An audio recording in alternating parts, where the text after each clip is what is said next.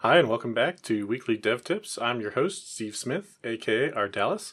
This is episode 57 on the dependency inversion principle. This week's tip is brought to you by devbetter.com.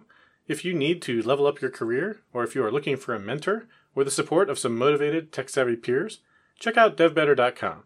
It's a group coaching program I started last year. We meet weekly for group Q&A sessions and we have an ongoing Slack community in which we chat the rest of the week. Check it out at devbetter.com if you're interested. All right, so now we have reached the end, and in my opinion, the most important of the solid principles that we started talking about a few episodes ago. The D in solid stands for dependency inversion. The dependency inversion principle, or DIP for short, has a longer definition than most of the other principles, and it's often conflated with the coding technique dependency injection, or DI. The principle states that high level modules should not depend on low level modules. Both should depend on abstractions, which would be interfaces or abstract types. And further, it goes on to say abstractions should not depend on details, but rather details, or in this case, concrete implementations, should depend on abstractions. So let's look quickly at each of these two parts. The first part talks about high level and low level modules. The level of a module has to do with how near or far away it is from some kind of I/O device. That could be the user interface or it could be a local file or a database server. Low-level modules deal directly with these kinds of I/O devices or destinations. High-level modules don't know about or deal with specific kinds of I/O. These are going to be things like business logic classes and behavior that models how your system works at a high level you know, how the behavior works, how the workflow goes, what the validation rules are on a customer, or things like that.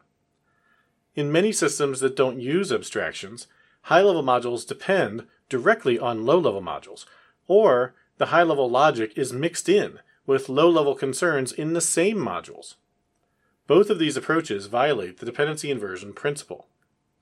Instead, these methods should communicate with one another using abstractions like C Sharp or Java interfaces both kinds of modules would depend on a common interface, typically with the low level module implementing the interface and the high level module calling it.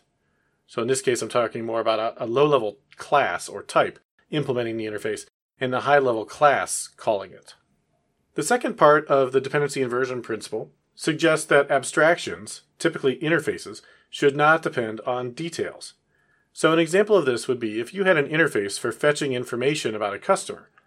One approach, if you were pulling that information out of a database, would be to write the interface so that it returned a SQL data reader as its return type.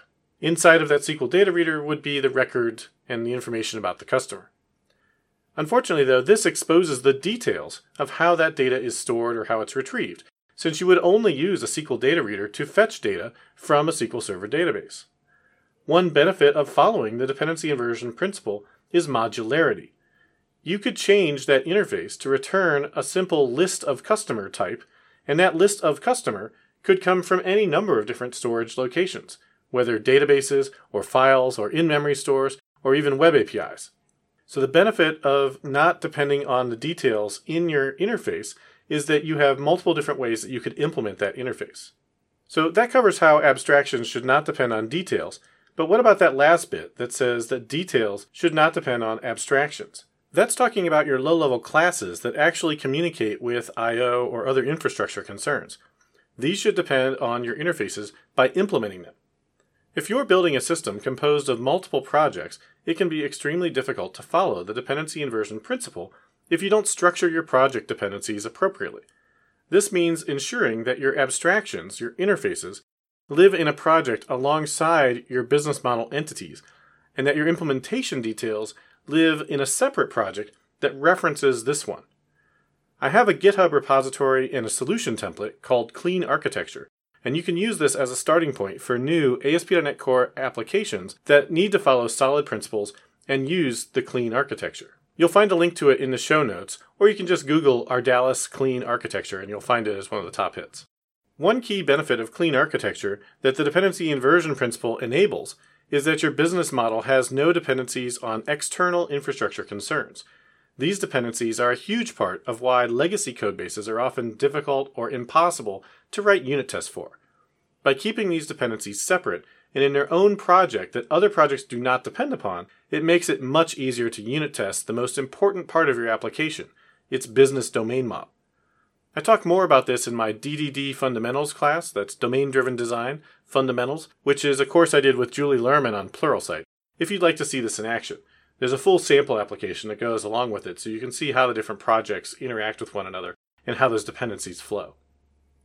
You can also check out the free eShop on Web reference application that I built for Microsoft and its companion book, Architecting Modern Web Applications with ASP.NET Core and Microsoft Azure. It's a PDF that you can download for free off the project's website. That's it for this week, and that's it for the solid principles.